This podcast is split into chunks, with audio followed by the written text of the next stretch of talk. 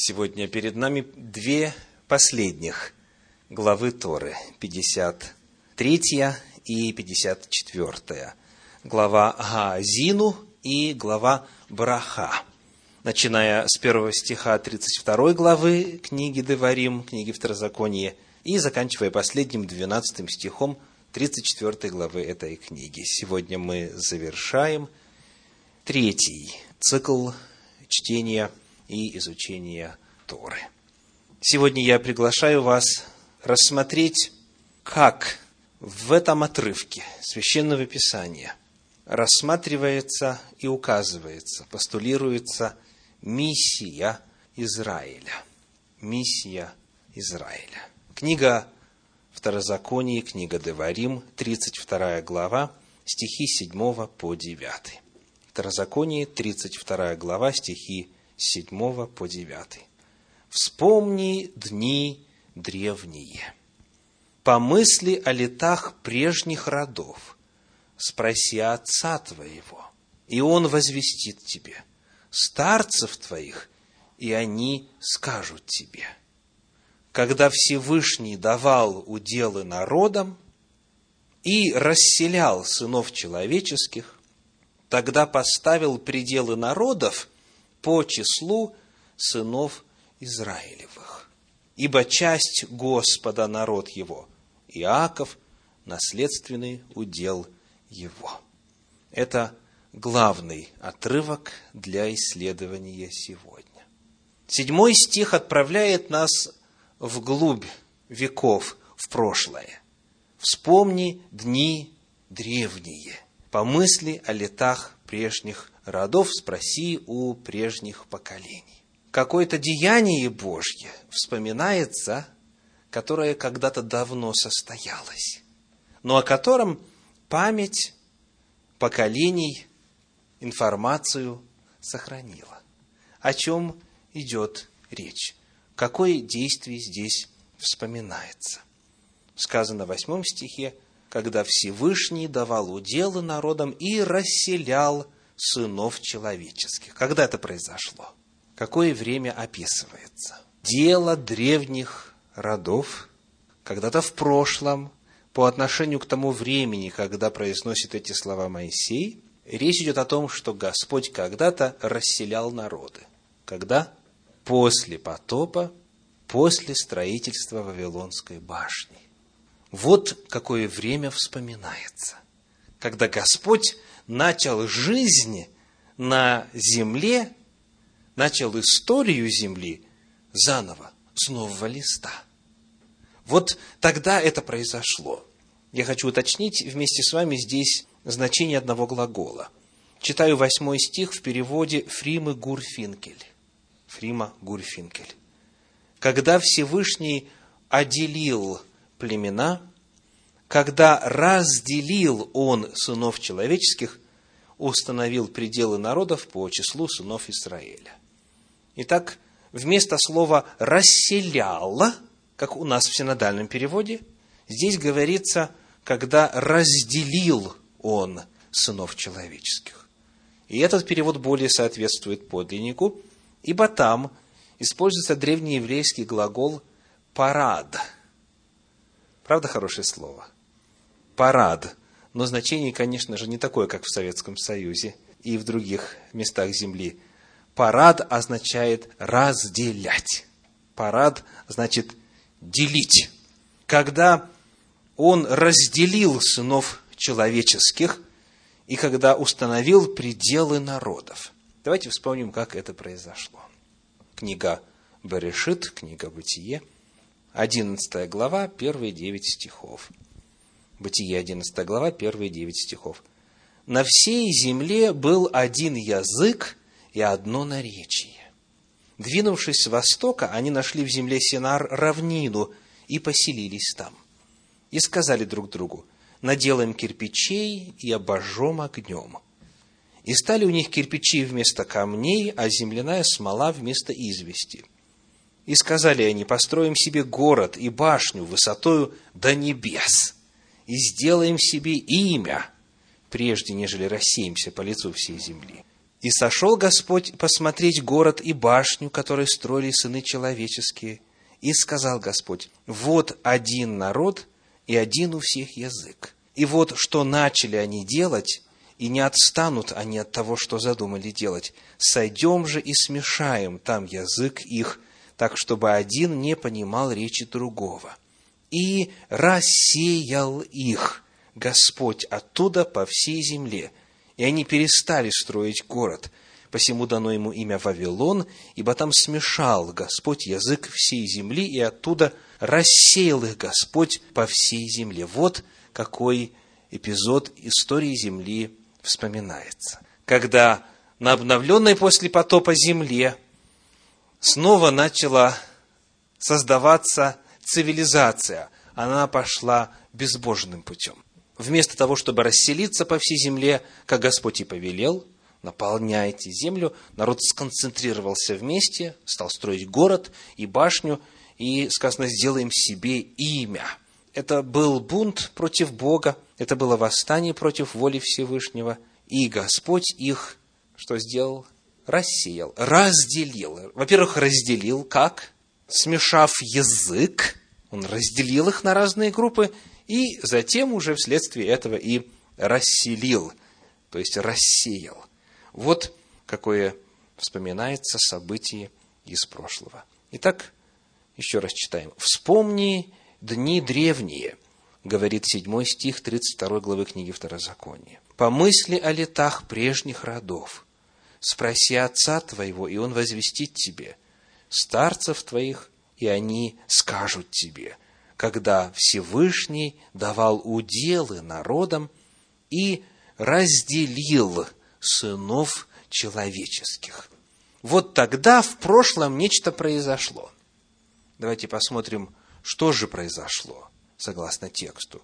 Но прежде, вот небольшой комментарий на эту тему исследователя по имени Гирш. Каждая из этих территорий в физическом плане отличалась от остальных. Поэтому каждая территория оказала свое воздействие на тот народ, который на ней поселился.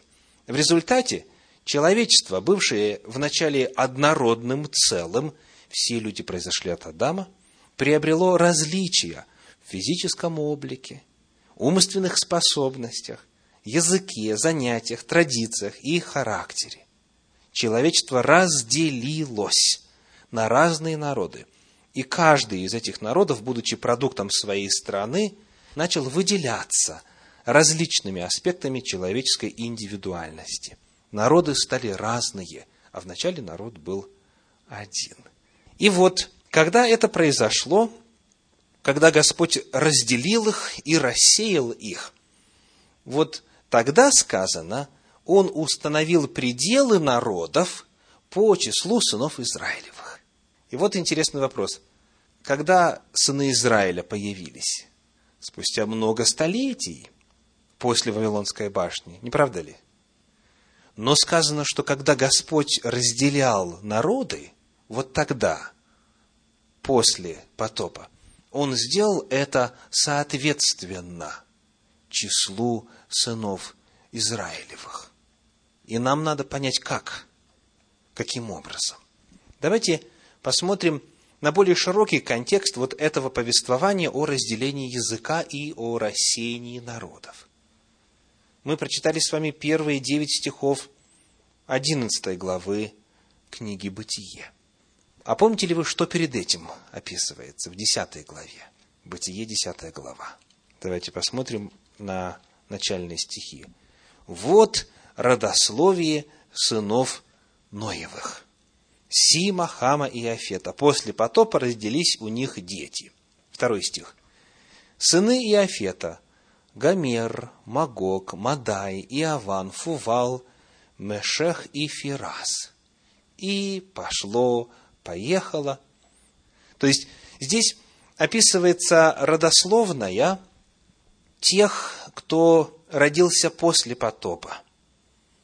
У Иофета, у Хама были дети, и у Сима были дети, как рассказываются как рассказывается, начиная с 22 стиха. Сыны Сима – Елам, Асур, Арфаксад, Луд и так далее.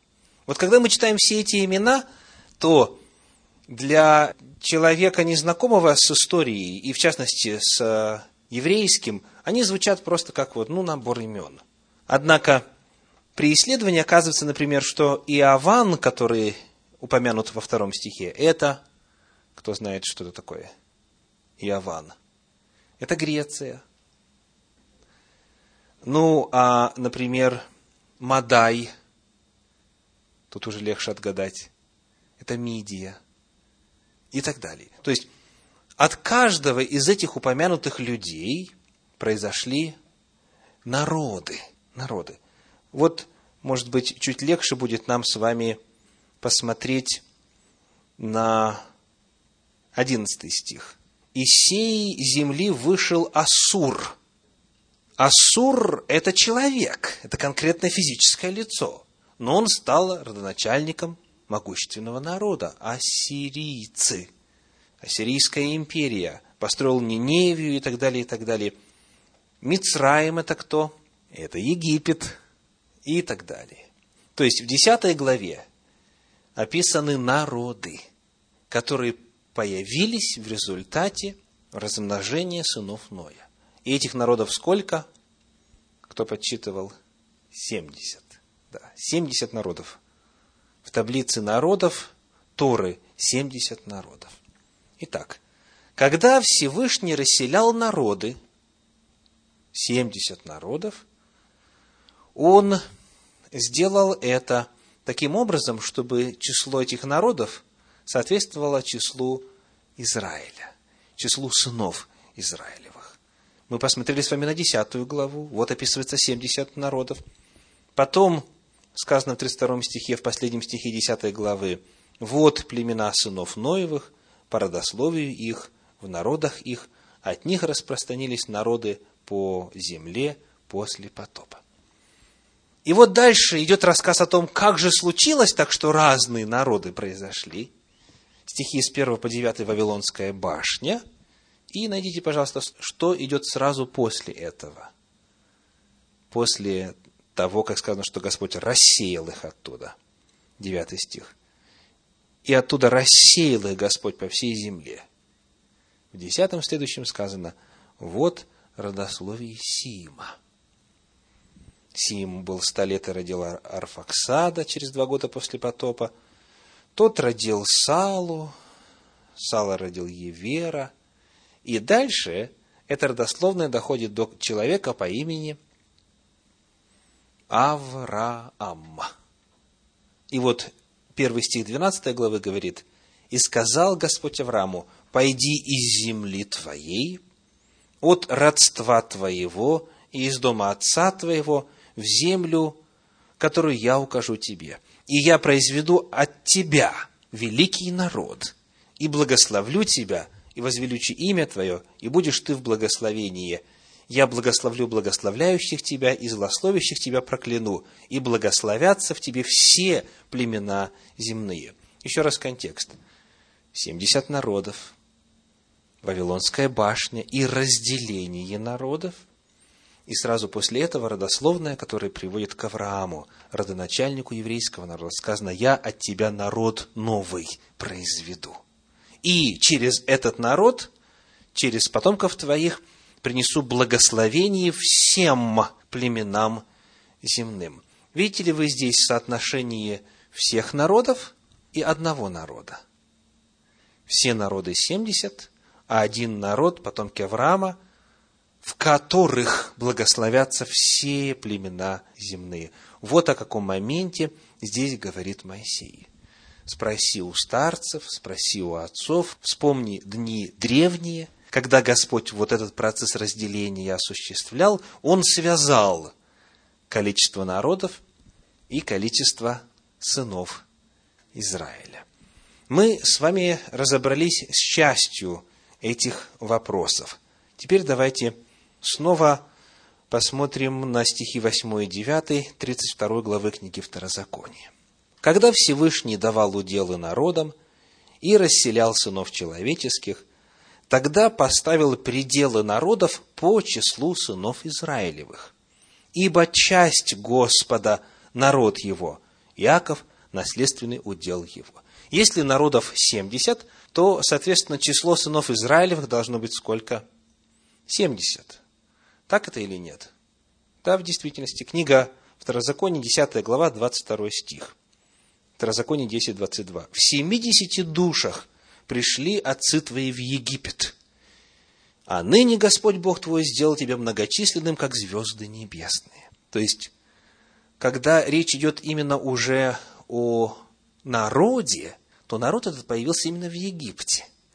70 человек пришли в Египет, и это было народом – из этого народа потом произошло несколько миллионов за время пребывания в Египте. То есть 70 сынов Израиля и 70 народов между собой связаны. Связаны как? Здесь используется такое слово, как часть Господа народ его и наследственный удел его. Часть и удел. Где еще в Священном Писании, в Торе непосредственно – встречаются такие слова, где об Израиле говорилось бы как об уделе Господа. Пока вы думаете, я прочитаю два комментария. Первый – Ицхака Зильбера. Тора намекает на момент, когда 70 потомков Иакова спустились в Египет, чтобы стать там многочисленным и особым народом. Как выражен в стихе этот намек – он содержится в указании, что число народов мира соответствует числу сынов Израиля. Поскольку по Торе число народов мира 70, мы понимаем, о каком моменте в истории евреев идет речь, когда их было 70.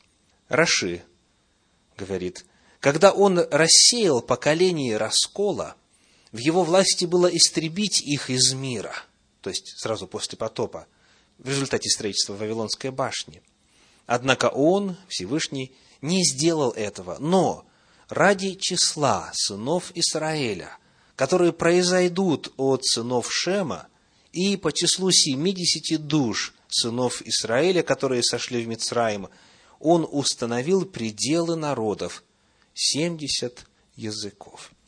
Итак, семьдесят народов тождественно семидесяти сынам Израиля – и нам теперь предстоит понять, почему такое соответствие есть, почему такое тождество есть.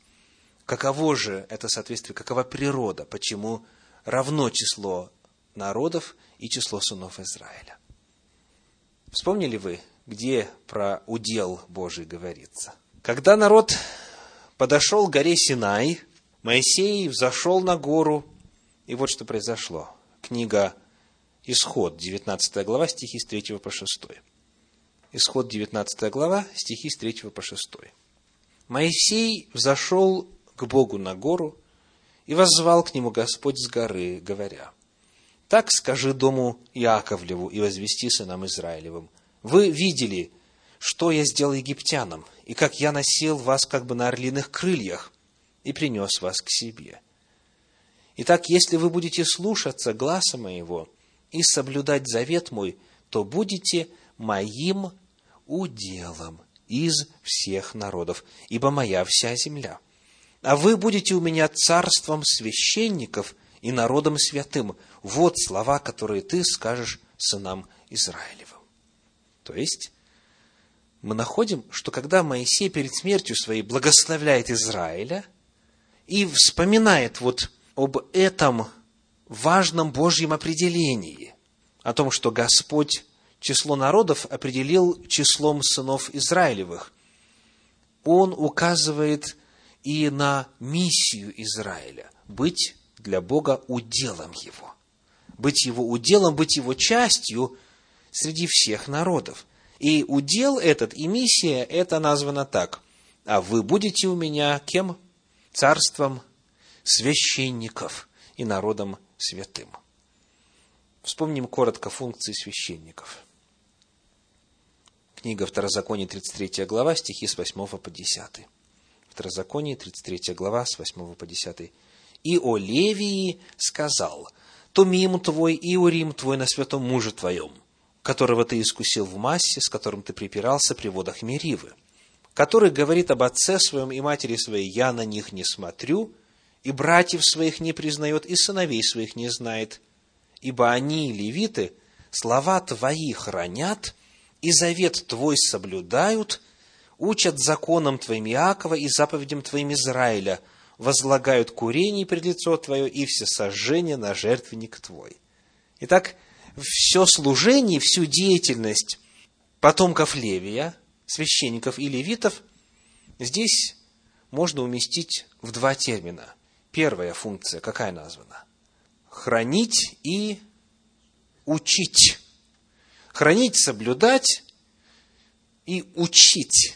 Учить, то есть просветительская функция. Вторая – литургическая функция. О ней сказано возлагают курение, всесожжение на жертвенник твой и так далее. То есть, в целом говоря, в общем говоря, две главных функции – провозглашать законы Божьи, истину Его, и осуществлять литургические функции, то есть курение, всесожжение, жертвоприношение и так далее. В книге пророка Малахии во второй главе 7 стих говорит следующее, Малахии 2.7, «Ибо уста священника должны хранить кто помнит что? Ведение. Уста священника должны хранить ведение. И закона ищут от уст его, потому что он вестник Господа Саваофа. Священник – это вестник. Когда Всевышний говорит Израилю, я предлагаю вам стать моим уделом, то есть моим священством, царством священников для всех народов, он предлагает им быть, во-первых, хранителями истины, соблюдать истину, дальше ее провозглашать и Господу приносить жертвы, всесожжения, курения и так далее. То есть он предлагает, чтобы народ Израиля стал Божьим вестником для всех прочих народов, чтобы народ Израиля – взял на себя священнические функции. Итак, в 19 главе книги «Исход» рассказывается о Божьем плане для священников. Левиты были священниками для Израиля, а Израиль был священником для всех народов земли. Вот Божья стратегия, вот миссия, которая была для Израиля приготовлена. И какая же цель всего этого, к чему Господь хотел привести вот в результате такой миссии всю землю. Давайте посмотрим на 32 главу книги Второзакония. Это же речь Моисея, это же песнь Моисея, 43 стих. Деварим 32-43. «Веселитесь, язычники, с народом его». «Веселитесь, язычники, с народом его». Очень интересно, об этом пишет исследователь Харпер. Моше призывает народы присоединиться к той песне, которую поют сыны Израиля в час избавления. Чудо спасения столь велико, что даже языческие племена, ставшие его свидетелями, обрадуются и запоют торжественную песню.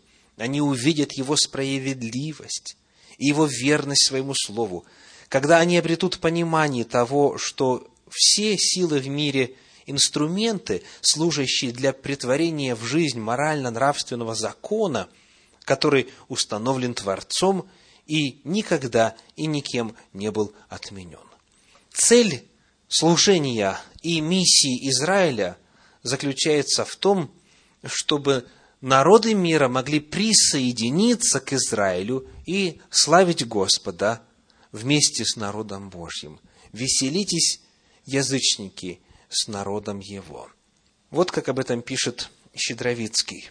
Моисей напоминает о высочайшем призвании Израиля, проповеди единобожия среди народов. Замысел такой проповеди существовал издревле.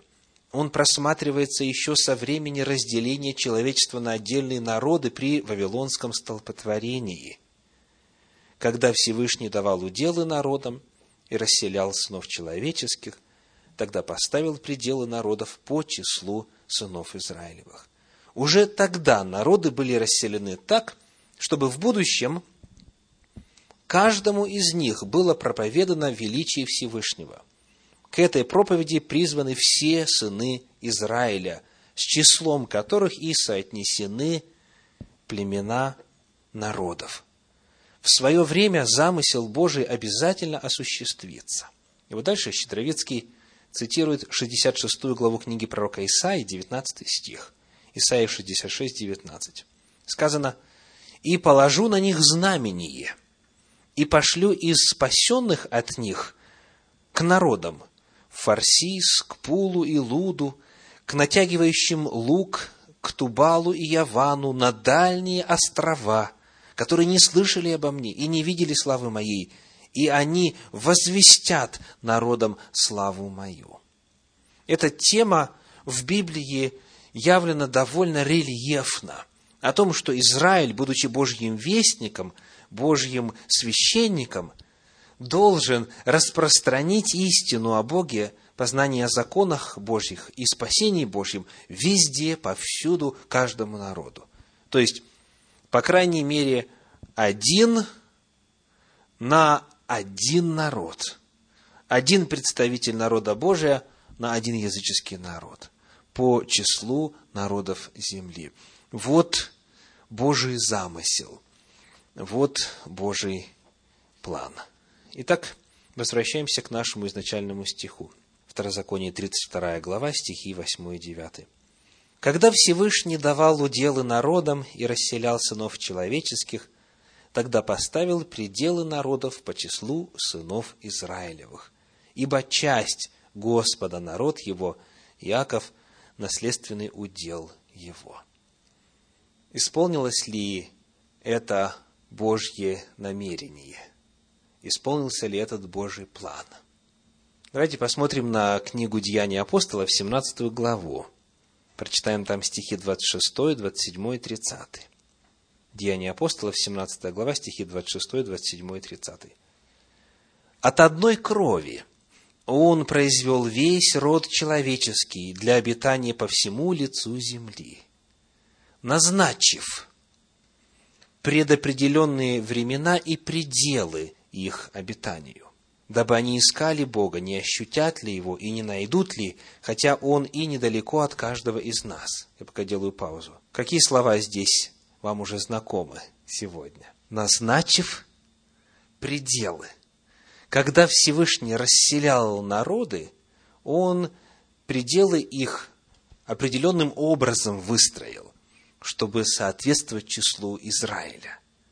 То есть, здесь вот в 26 и 27 стихах 17 главы книги Деяний апостолов вспоминается вот это самое Божье деяние. И Бог это сделал для того, чтобы они искали Его, чтобы нашли Его. И вот теперь призыв, 30 стих. «Итак, оставляя времена неведения, Бог ныне повелевает людям всем повсюду покаяться». Кто говорит эти слова? Апостол Павел, иудей, иудей, заявляет о том, что настало время – когда народы, расселенные Богом в соответствии с определенным планом, теперь должны оставить времена неведения, когда должны покаяться. То есть, когда Божий замысел изначальный должен осуществиться. Итак, еще раз. Еще до появления израильского народа задолго Бог заранее имел в своем плане спасения этот народ в виду – для осуществления очень важной миссии – распространения вести о спасении, о любви Божьей, о законах Божьих по всему лицу земли. И вот ныне, говорит апостол Павел, это время настало. В Евангелии от Матфея, в 28 главе, стихи с 18 по 20. Матфея, 28 глава, стихи с 18 по 20. «И приблизившись, Иисус сказал им – дана мне всякая власть на небе и на земле. Итак, идите, научите все народы, крестя их во имя Отца и Сына и Святого Духа, уча их соблюдать все, что я повелел вам, и сия с вами во все дни до скончания века. Аминь. тот же самый призыв, та же самая цель. Идите, кому он говорит?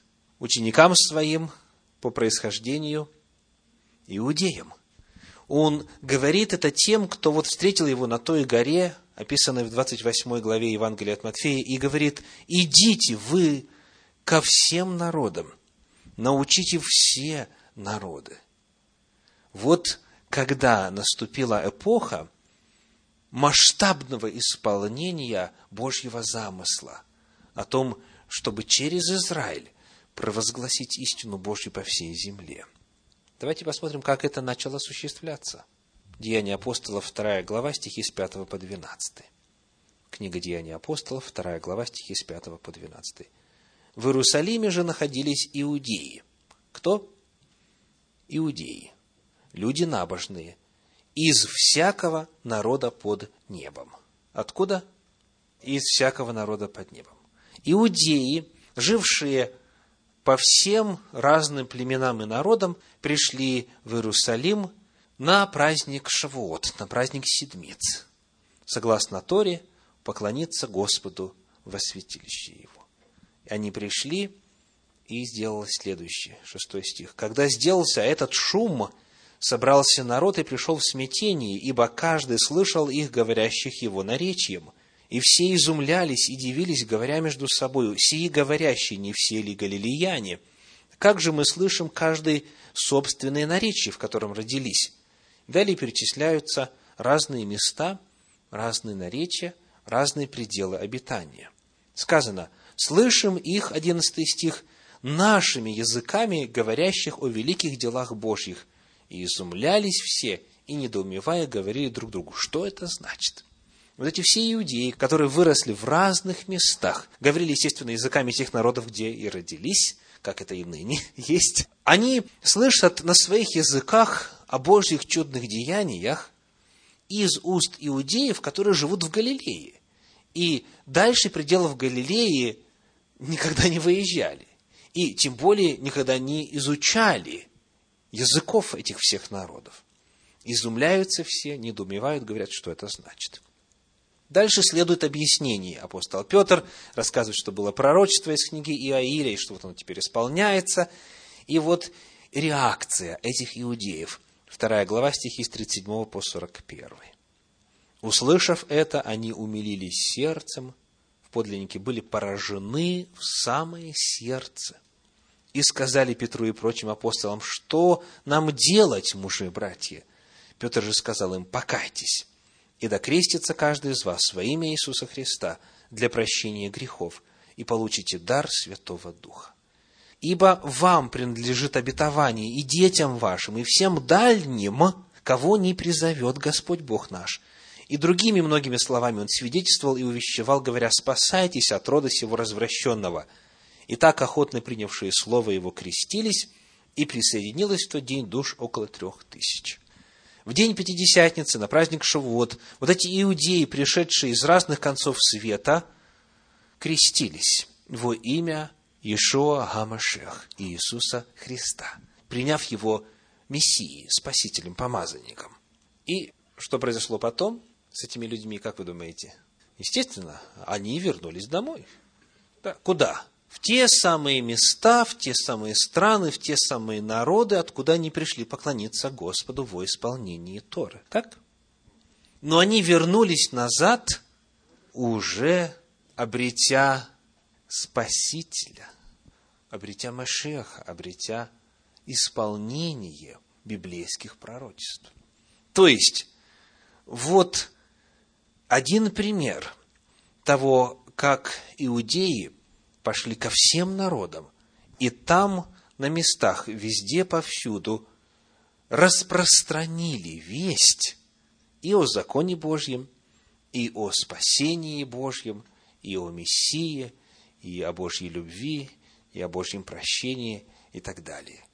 Ну, а если посмотреть на служение учеников, апостолов Иешуа, они, иудеи, охватили проповедью о Мессии весь тогдашний цивилизованный мир. И в Африку пришли, и в Индию пришли, и на Древнюю Русь пришли, и так далее, и так далее. То есть, вот это пророчество, этот Божий замысел, он в действительности исполнился. Иудеи дошли до самых-самых отдаленных мест и принесли истину Божью, принесли весть о спасении. Божий замысел осуществился. В первом послании Петра, во второй главе, в стихах 9 и 10, говорится так. «Но вы род избранный, царственное священство, народ святой, люди, взятые в удел, дабы возвещать совершенство, призвавшего вас из тьмы в чудный свой свет. Некогда не народ, а ныне народ Божий. Некогда не помилованные, а ныне помилованы. Сегодня мы завершаем с вами еще один годичный цикл чтения и изучения Торы. Информации у вас, тех, кто систематически посещал эти вечера, более чем достаточно для того, чтобы ярко, убедительно, силой понести эту весть и поделиться ею с теми, кто пока еще ее не слышал. Вы, род избранный, царственное священство, для чего избранный? Дабы возвещать, дабы провозглашать. Несмотря на наличие радио, несмотря на наличие интернета и иных средств массовой информации, каждый представитель царственного священства должен возвещать то, что он знает, делиться истиной Божьей, делиться любовью Божьей. И именно к этому я вас призываю. Вместо того, чтобы просто наслаждаться глубинами Торы, гармонией священного писания, при которой и Тора, и весь Танах, и апостольские писания, Евангелие послания удивительным образом соединяются вместе. И просто вот наслаждаясь этому радоваться и питать самого себя, помните о Божьем замысле. Этот замысел был изначально Господом озвучен, Господом определен. Когда Он расселял народы, Он хотел, чтобы те, кто войдет с ним в завет, представители народа Божия, они пошли ко всем народам и возвестили Божью славу, для того, чтобы все народы возвеселились вместе с Божьим народом. Я призываю вас быть частью этого процесса, потому что кроме вас никто это не сделает. Проблема заключается в том, что традиционный иудаизм утратил – осознании этой миссии. То, что я читал вам сегодня о миссии Израиля, написано в иудейских комментариях, в древних иудейских комментариях. Но сегодня, если вы зададите вопрос, а нужна ли язычникам Тора, нужно ли Гоям проповедовать заповеди, представители ортодоксального иудаизма ответят, конечно нет, причем здесь вы? Какая такая суббота? Какой такой кашрут? Есть для вас семь законов Ноаха. Семь законов Ноя. Вот соблюдайте и все. Для язычников больше ничего не надо. Кто сегодня продолжит, возьмет эстафету из рук апостолов древности и продолжит реализацию, осуществление Божьего замысла? Кто будет проповедовать не только Спасителя – но и заповеди Божьи. Либо, с другой стороны, кто будет проповедовать не только закон, но и спасение? Кто? Немного на земле таких людей, которые соединяют в себе и заповеди Божьи, и веру в Иисуса. Потому то, что осуществляется здесь по милости Божьей в центре изучения Торы – это не просто какая-то личная идея, какой-то частный замысел и план. Это реализация, это исполнение Божьего предвечного плана. Этот план весьма древний. И я приглашаю каждого из вас активно в нем участвовать. Помните, что вы призваны, дабы возвещать совершенство призвавшего вас. Аминь.